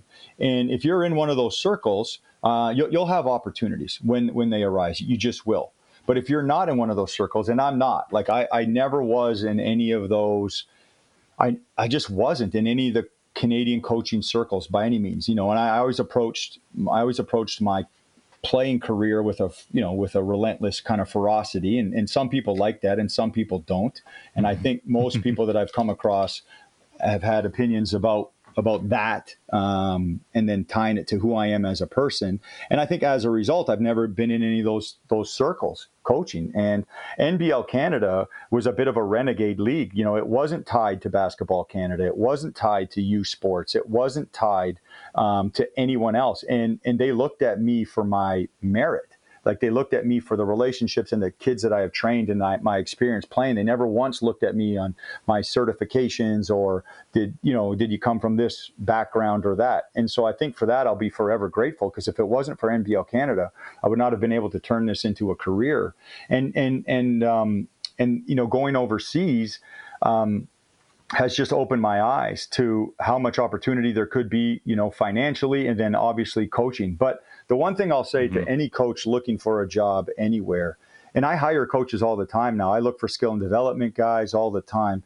The the one thing that I'll say is you are, and, and people don't like to hear this, Aaron, but you, as a coach, you mm-hmm. are your record. Okay. If mm-hmm. you're, if you're, if you're winning, right? If you're winning and things are going well, you're going to have opportunities, right? If you're losing, okay, and things aren't going well, you're not going to have as many opportunities. So you have to find a way to win. Now, when I say record, I don't mean wins and losses. Okay, I'm, I'm very clear about that with guys. When when I say record, I really mean what the players that you've coached and that have been around you say about you. That's your record. Mm. That's your coaching record. Okay, it's your it, that's your true resume. So what happened for me when I got the Mississauga Power job, for example, is I didn't have uh, any record for them to say, oh, he's a winning coach. But I did have a ton of pros saying, yeah, he helped me get better. I did have seventy-five kids say, yeah, he he helped me get a scholarship. You know what I mean? And so so then when when we went seven and twenty-five and with the Mississauga Power, got our butts kicked, the number one team in the league gave me an opportunity the next year, not because I went seven and twenty-five, but because the guys loved playing in that environment. We competed every night. They found out that I was spending my own money renting apartments for guys so that we could have better Americans because the team couldn't afford it. You know, things like that, right? And so you you really are what the players that have played for you say about you. Um, and a lot of guys don't. And a lot of guys don't like me. I'll, I'll be perfectly clear. A lot of players that have played with me do not like me because of my approach and the the honesty and things like that. But that's fine. What what, what matters is what is like the general perception, right? Like the, what, what kids really say about you. That's your true coaching record. And if guys are mm. saying good things, and at the end of the day, man, if you did get your players better, you will win every time. You'll win. Mm-hmm. Like if guys are getting better, if guys are becoming better basketball players, they're getting in better shape. If they're tougher, if they're if they're more engaged, if they're learning concepts and they're going out and executing, you'll win, man. You, you'll win. And and mm-hmm. that's been my coaching certification, and that's been my that's what's helped me get to the next level. And by no means am I at this top level. I think I'm still no. yeah. on the bottom rung of climbing the coaching opportunities in the world, right? But but at least I've I've been able to turn it into a seven or eight year career at this point, and and I've had jobs lined up in, in the fall um, every year, and then that that's that's what I consider being, you know, the next step every time is having those opportunities, right? And Corbin, do you have a question for Coach? We're obviously respectful of his time here. We got to we got to put you through the lightning round though, so yeah, um, let's do it. Be ready, for, be ready for that. But Corbin always likes to ask you know a question or two. You know, being a young coach, sure. so uh, fire away, buddy. All right. Uh, thank you for your time, Coach. Um, and I'm just wondering, um, like one of my favorite podcasts that we've uh, kind of done is we had Steve Maggie on the pod, and I know yep. he talked about when he tore his A C L before he got to McMaster. Like he's he's out there, you know, uh, grinding. Um, he's taking notes on the guy he's gonna, you know, take his job next year, and he's like, I'm gonna yeah. dissect you next year. I'm gonna get after it. How do you think it's possible? You know, especially I'm a high school coach, um, to develop that that dog, or how much of it is on the kid, how much of it is on his environment and on, on his you know, upbringing, or can a coach kind of bring that out of a out of a kid, or what what do you think? Yeah, so that's the million dollar question. I actually remember asking that exact same question before I got too deep in, uh, into my first coaching career career or uh, first coaching opportunity to Dave Smart. I asked him, and I framed it a little bit differently, but it was the same question about toughness. right? He's had and, a few dogs and, in his career, hey? Right, right. So, um, and I remember him specifically telling me, and I kind of already knew the answer in my mind from being a player, right? Like when you play, you know guys are tough and guys who aren't. Like your teammates, like, you know, you can sense it, right? And and then tough guys do tough things, right? Like Steve Maggie is a close friend of mine. I, we used to train together. I've known Steve really well. So Steve went to Cathedral and had graduated a few years before I got there. So uh, Steve's yeah. a close friend of mine, and Steve is a dog through and through, like a like a dog. And so um, the the I think I don't think that you can truly develop a dog in a guy. I don't think you can truly develop toughness in a kid. I think it's there or it isn't, but what you can do is you can enhance it, okay? And then once you can enhance it, you can preserve it in your environment, right? So when I was at uh, Furman University, I played way harder and I was a way tougher kid, and I played better, way better than when I was at the University of Guelph. My my environment at the University of Guelph, the kids weren't really pulling it out of me. The teammates, guys weren't coming early. Guys weren't staying late. There was no strength coach, you know, barking at you at six a.m. There was no real true accountability or consequences for winning or losing. The athletic director didn't care if you won fifty games or five games, right? Like that's just Canadian basketball at that time. And so I wasn't as tough, but I was a tough kid. I just wasn't as tough. So Corbin, to answer your question, I think you've got to, if that's what you want, you need a culture of toughness, right? So everything you do is tough. There's accountability seven days a week, twenty-four seven, man, not just on certain days after a loss, right? You treat the group the same way on Thursday after a loss on Wednesday as you do on Friday after a win on Thursday, right? Like, like you, you have to be consistent with the toughness if that's what you want. And I, and I think you've got to find a way to develop criteria where you go out and get tough kids so that that's already there, so that you don't bring a soft kid into the program, you know, thinking he was tough or whatever. Now, high school is a different beast, because I do think the high school kids are more, um, more, you know, you can mold them a little bit more. They're more impressionable. They're less experienced. You know, they're at that stage of adolescence where, you know, they do need to learn and they do need to be taught. Um, I think the key ingredient is, is accountability, right? But again, like we talked about earlier in the podcast, if you're a coach who wants accountability and you don't hold yourself accountable and you let other things go, so player A, you're telling him he's got to do A, B, C, and D, and you're busting his butt for doing A, B, C, and D, but then all of a sudden player B, you kind of let him get away with a few things here and there, player A will see that. Like that story that I told you guys about me remembering what my university coach had said to me and then going back on that about being a captain and stuff. Guys don't forget things. So if you have account- accountability through and through, you will have a culture of toughness. Um, but man, if a kid's really genuinely soft to the core, it's going to be hard to make them tougher. I think you can enhance it, but it's hard to, it's hard to kind of like develop it and, and create it. That's a great analogy, though, uh, even at the high school level, just the analogy between the two different levels you played at. That's great stuff. Yeah, that's awesome. Yeah. Um, yeah. Okay, man, this has been amazing. And I, this is why I was really uh, excited to uh, to get you on, because I think there's so many great takeaways. Um,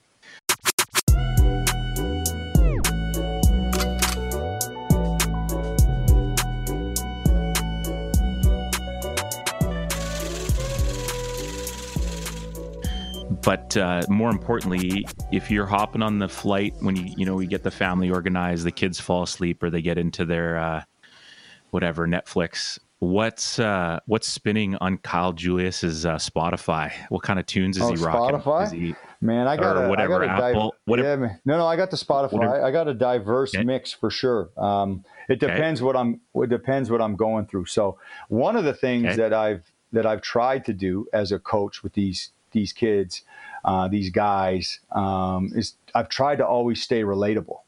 Right. So I'm right. hip right now, man. Like, you know, what those guys are, most of what they're listening to, I'm listening to. So, you know, the Drake, the Baby, these, the, the hip hop and stuff. I, I'm into that. I like that. I, I mess with that, uh, as a player and stuff. I was always big into hip hop. Um, yeah. One of the things I like to listen to when I'm watching film, if I know I got a, if I know I got a long, you know, kind of film road ahead of me, I like Bob Marley, man. I like my, I like some Bob Marley. I put that on and let it let it run. Um, yeah. And then I just and then I get into some. Uh, what are some other stuff I got? Like today's hits. I'll let that go a little bit. I try and I'm trying to stay hip to what to what the guys are listening to, man. I'm trying to stay relatable to the to my guys. Fair enough. I get that. Yeah. Uh, I teach P E, yeah. right? And we, you know, it's like the kids want to hear certain things. So some yeah. of it I'm okay with. Some of it I'm like, nope, we're, we're yeah, moving yeah, on. Yeah, yeah. Yeah, yeah, pride. for sure. For sure. Yeah, yeah, yeah, yeah. Oh, yeah, man. The nineties hip hop, nineties R and B, man, that's our time, man. I love that stuff for sure. I'll always have that. But uh, coming out, coming off the, you know, our stint with the Bandits here, I was, uh, I, I'm big, I, I, I'm big on music in practice. I like music at the start. I've been doing that my whole coaching career.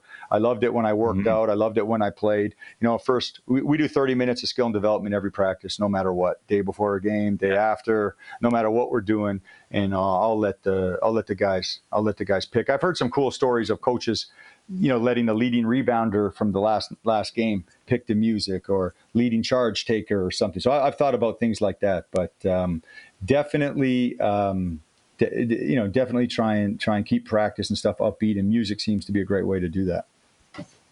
I've heard, I've heard that's cool. I've heard. Um... I never really thought of it either, and I heard like uh, Nick Nurse does that a lot as well. He'll he'll play oh, music he? throughout, the, yeah, yep, they'll the whole practice, yeah. and much yeah. like they'll let guys pick or whatever, and you yeah. know that's kind of a cool way to just create a different culture as well. And then you get to know people on a different level. It's like, oh, I didn't know you were into this, you know? So yeah, yeah. Well, I, I was listening to Taiwanese Taiwanese rap all last year. I let the Taiwanese guys yeah. pick the pick the music and yeah. stuff. So yeah, I've uh, I've been through it all, man. That's hilarious. Yeah. Uh, who's the greatest player you've either played against or coached against, or who are a couple names that you're like, oof, those guys are legit, um, or coached with, against, doesn't matter. Like just, and I know everybody yeah. always feels bad that they, they're going to leave someone out, but is there, is there like a top five or a few guys that you're like, wow, those, those were some ballers? Yeah, there's, man, I've been around some, you know, I tell, I talk about N B L Canada has had some unbelievable players that no one would have ever known about. See, the difference between N B L Canada and the C E B L is the C E B L has spent a ton of, um, you know, money, time, and energy and done an amazing job marketing their product, whereas N B L Canada didn't spend any time, money, or energy mar- marketing their product, but they had some unbelievable players. And, and I tell the story about Royce White, you know, all the time, and I'm sure Doug's talked to you about Royce. Um, Royce, to me, outside of some of the N B A guys I was around in uh, Italy and, and playing and at those levels and stuff, um, Royce, to me, was by far the most talented basketball player combined with like natural athleticism that I've ever been around. He, he mm-hmm. was, so I coached Royce for a full season in London. Uh, my third yep. year coaching, we had an unbelievable season. We went you know, fifty and six or something like that, thirty-five and five in the regular season. Ro- Ro- Royce was, uh, was really, really special. We formed a really good relationship, a special relationship, and he played great for me. He played hard for me. He was an amazing teammate, but his, his physicals, like six eight, two hundred seventy-five pounds with no fat on him, the biggest hands I've ever seen. I think he, think he has the top, he's got the top six, the sixth biggest hands in the history of the N B A draft, or the fifth. And um, his passing vision, his ball handling, his athleticism, he literally plays one through five. Uh, Royce is special. Royce was really special. And I, I haven't, I still haven't been around a guy with that much. The, the combination of talent, vision, and physicals, I haven't been around that. Mm-hmm. That's cool. And I yeah. also like just... and it has nothing to do with basketball, but I think it says a lot about him. You know, it, it kind of came out when he was under you guys, you know, just the stuff that he was going through mentally, and then, and, and him being powerful and strong enough to be vulnerable and talk about that and share that with people, I think was great. And then, you know, with, with, uh, you know, the Black Lives Matter recently, him stepping in and taking a, you know, a leadership role there. I've been following that. It's like, just very cool to see guys not afraid to use their platform to, to affect and help others. So I think that says a lot. And when you have someone like that, combine that with basketball talent, like it must be just a pleasure to be around them on a daily basis and see them. Yeah. Royce is a special guy. It's, um, you know, I think, I think he's found his calling now. You know, he, he was always a major advocate for, you know, mental health specifically, Royce, you know, he basically walked away from an N B A contract. There's a lot of, uh, you know, there's a lot of myths around why he walked away or how he walked away. But I, I know the r- real Royce, and I know the real story. And, you know, he essentially walked away from millions upon millions of dollars uh, because he didn't agree with the N B A's not adjusting their contract for a mental health policy or towards a mental health policy. And, you know, it's interesting because now, you know, eight years later or whatever it is now, they finally have started to do that. And Royce, in, you know, initiated that. And so I think advocates advocacy and, you know, standing up for causes, um, and, you know, none better than Black Lives Matter for sure. And I, I think it gives him the platform to, you know, to speak up um, on behalf of, you know, Black people in the U S and everywhere else, but but also mental health at the same time, because I think it goes hand in hand. And uh, yeah, Royce is special, man. He he he was uh, for being a third year coach uh, to have him. And, and, and deal with him and, and be able to learn, also learn from him and help him as well was was really cool. Yeah, that's awesome. Thanks for sharing that. Um, yeah. What are your th- What are your thoughts about ketchup on macaroni? Ketchup on macaroni, like macaroni, like mac and cheese. Yeah. You mean? Yeah, yeah. I'm with it a yeah. little bit, a little bit. I used to do it as a kid. Um, my yeah. kids love mac and cheese now, but you know, we, we got to get them the you know the healthier version of it or whatever. But uh, my Annie's. kids don't do it. Yeah, Annie's or whatever it is. Yeah, my kids yeah. don't do it, but I, I think I've done it once or twice. I'm not. Uh, I won't discriminate. It's a very controversial topic. We've had people yeah. with their own like yeah. remix, like Triano said he likes salsa on his macaroni, and really, you know, it's a bit of a yeah, yeah, yeah. So it's like everybody has their own. Some okay. people say Tabasco. Oh yeah, yeah, yeah. yeah. Tabasco. My yeah. my wife has to put Tabasco on everything, hot sauce on it, on everything. So I could see that. yeah. yeah. uh, who's who's been the most important person in your life, or people? A couple people. Everybody has a hard time just picking one.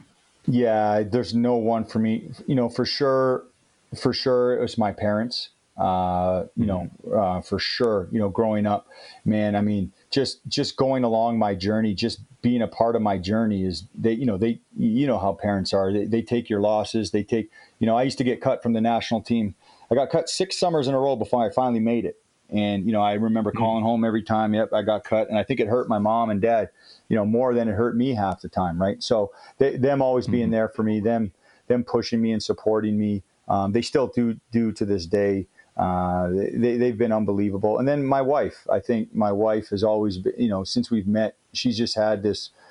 It's funny, you know, when I recruit players and we talk about looking for toughness and grit, I guess I, I kind of did that in, in my wife as well. She's she's as tough and as gritty as anybody. And um, she tells me what I don't want to hear uh, way before what I do want to hear. And I think that makes our relationship special. She's been she's been instrumental, actually, in my, my coaching. It's funny because we're just signing our imports um for our team in Taiwan right now. And and we have a big budget, and it's really, really important. You only get two imports. And, uh, you know, she shaped our decision uh, because she listens to me and she says, you know, if you're going to take your own, are you going to do this or are you going to take your own advice? Because if you're going to take your own advice, then you're going to take this guy. And I thought it was quite interesting to have someone be able to do that, um, you know, to give you that perspective of what you're saying all the time and how you're carrying yourself, because you get lost sometimes, right? As a coach, we get, like you said, you get lost in the wins and losses. You get lost in the periodization of what you're doing, whether it be a training camp or choosing players. And uh, yeah, she's always been amazing that way for me. Yeah, that's great. Yeah, I think even at the high school level, I know my wife knows January, February, I am, she's, you know, she's not seeing me a lot, and you're on a whole yep. other level of that. So you need that, you That's need right. that rock in your corner for sure. Big yeah. time, man. Yeah. Um, I know, you, I know you're like a fitness dude. You're a super healthy guy. So this may be a tough one. Um, we got a couple more for you, but if you, yeah, no problem. If you had a few bucks, what bag of chips are you grabbing? What's the, what's the greatest bag of chips out there? Oh man, the chips, the, the, I've been all over these, the ones they sell at Costco. The uh, they're like, you know, you, you, they're for the salsa. They're, oh man, you get the salsa with them, the hummus. Uh, I can't remember the name, but it's like they're, you know, they're they're like the healthy corn chips. Um, you know, uh, are they the ones Mateo likes? Uh, what are they uh, called? I know. I can't remember the uh, name yeah. now. All of a sudden, we have them all the time here. They, you can get yeah. you can get the, the they have a bunch of different flavors of them. They're supposed to be pretty healthy. I get the I get them at at Costco. Actually, in Taiwan, where I live in, in Taiwan, there's a Costco and they sell them. The Taiwan and Costco has yeah. been life savings, uh, uh, lifesaver, because they have all all our type of food over here. Yeah, man. So, oh yeah, those those are the chips I go for all the time. I can't remember the name of them. They're like corn chips or whatever, but the healthy. Shoot, I can't remember the name. Corbin's going to pull it up for us. Yeah, um, perfect. Love it. Who? Two more questions. Who, sure. in your mind, is the greatest basketball player of all time? Well, for me, I mean Jordan right away, right? Because I, I'm from I'm from that era. I. You know, as I've grown and as I've coached and I've tried to do as best a job as I can of look as looking at the other perspective to things, you know, all the time. Um, you know, uh, Jordan, for me, I grew up in that era. That's all I watched. He's the only player I watched. You know, when the Bulls would play, I would only watch him. I tried to walk and talk like him and play like him and, and all that stuff. So for me, immediately it goes to Jordan. But I, I do see the argument. You know, I do see the LeBron argument. I do see some of these some of these other arguments for other players. But but for me, the way that I look at the game, I just, man, like, as, as you know, I, I just toughness and grit, uh, competitive fire, you know, holding guys accountable, you know, showing up every single day. I, I don't know, man, like Jordan, to me, it's it's hard to argue against Jordan, especially now with like load management and all the all the technology, all the training equipment, all the nutritional technology now. And and Jordan had none of that, you know, and mm-hmm. they talk, they also talk now about, you know, the spacing and how it's easier to get your shot off now and this and that. And, you know, if you look at these N B A teams now, one of the things people don't, people forget to argue in the argument, you know, they'll talk about the technology. They'll talk about, um, you know, how guys now have a better opportunity. They'll talk about how it was less physical, but the coaching now, I mean, you look at these coaching staffs now, there's, they're fifteen and twenty people deep from, yeah. you know, assistants. Like you look at the the Raptors, man, like they've got the Spanish national team coach. I mean, they, they have just such an incredibly diverse staff. Coaching staffs were not like that when the Bulls played. So as far as figuring out an edge, and then they didn't have the film technology. There was no synergy. So Jordan was able to do what he did with half, I mean, a fraction of the technology and resources now that guys are doing with double and triple the technology and resources and coaching staffs and, and so on and so forth. So for me, man, I hear the arguments, I see them, but I don't think I'll ever be able to really truly digest any of them other than Jordan being the greatest ever. Yeah. That might be the best breakdown we've had. I've never thought of it from that standpoint as well. That's good stuff. Yeah. Well, because, you know, we're coaching, right, Aaron? Like, how do I get a guy yeah. better, right? So, like, nowadays, yeah. you know what I do? Like, I, I so... Yeah. Okay, does he have the Normatex? Does he have the, the BioSteel? Does he have the nutritional supplements? Okay, I got to get him on Synergy. I got to get my assistant coach who's in charge of video to email him all the clips of his next opponent, to email him all his mistakes, et cetera, et cetera, et cetera, et cetera. Do all this stuff. Okay, then we're going to get in the gym. We got the shooting machine. We got the bands for stretching. I mean, it's endless what we have now to actually take a guy to the next level. When Jordan played, there was literally none of that. Like yeah. literally none of that. So very yeah. in that, that aspect to me is like really interesting. Yeah. Right on. This has been great. Last question for you. And, and we're so thankful for your time. Um, no if problem. You could do it all again, you would. Yeah, I would, I would do it all again for sure. I might, I might skip a few, few mistakes that I made along the way if I could, but uh, no, this, you know, and, and I, as we were saying earlier, I feel like I'm just getting started too. I'm as hungry, you know, as I was as a player trying to get my scholarship in, in the tenth, eleventh grade. Um, you know, I've got a tremendously supporting wife, and my kids right now are at an age where traveling to these other countries is, is kind of fun. Um, you know, my parents are helping and supporting us when they, you know, I, I don't know. I, I just, as far as coaching is concerned, um, you know, I, I had the greatest time with the Bandits, being with these guys in Canada. It's hard in Asia. Um, you know, the, the, everything has to be translated. The cultures are different and, and stuff like that. So I grow in a different way over there, but just being back with the Bandits this past summer, just like really kind of like fueled a whole new fire and, and, and losing in the finals and stuff. So yeah, I don't think I change anything, because I'm sitting here right now today, fortunate to be on here with you and being able to tell this, this, this story. And, and I still feel like I'm a tenth grader in Thunder Bay trying to get a scholarship. I'm still that hungry. That's awesome. Love it, man. Uh, just sidebar, are for for people back here in Canada that want to catch the squad, do you guys stream games or yeah yeah we, every if game we go is, through the yeah yeah it's called the uh, the team is called the Formosa Dreamers. They've got an yeah, awesome I'm looking at the Instagram. Um, yeah they, they've got an awesome Instagram account. Um, it's actually really cool in Taiwan because they've done such an amazing job with COVID. We'll still have uh, you know five to five six thousand fans to our games.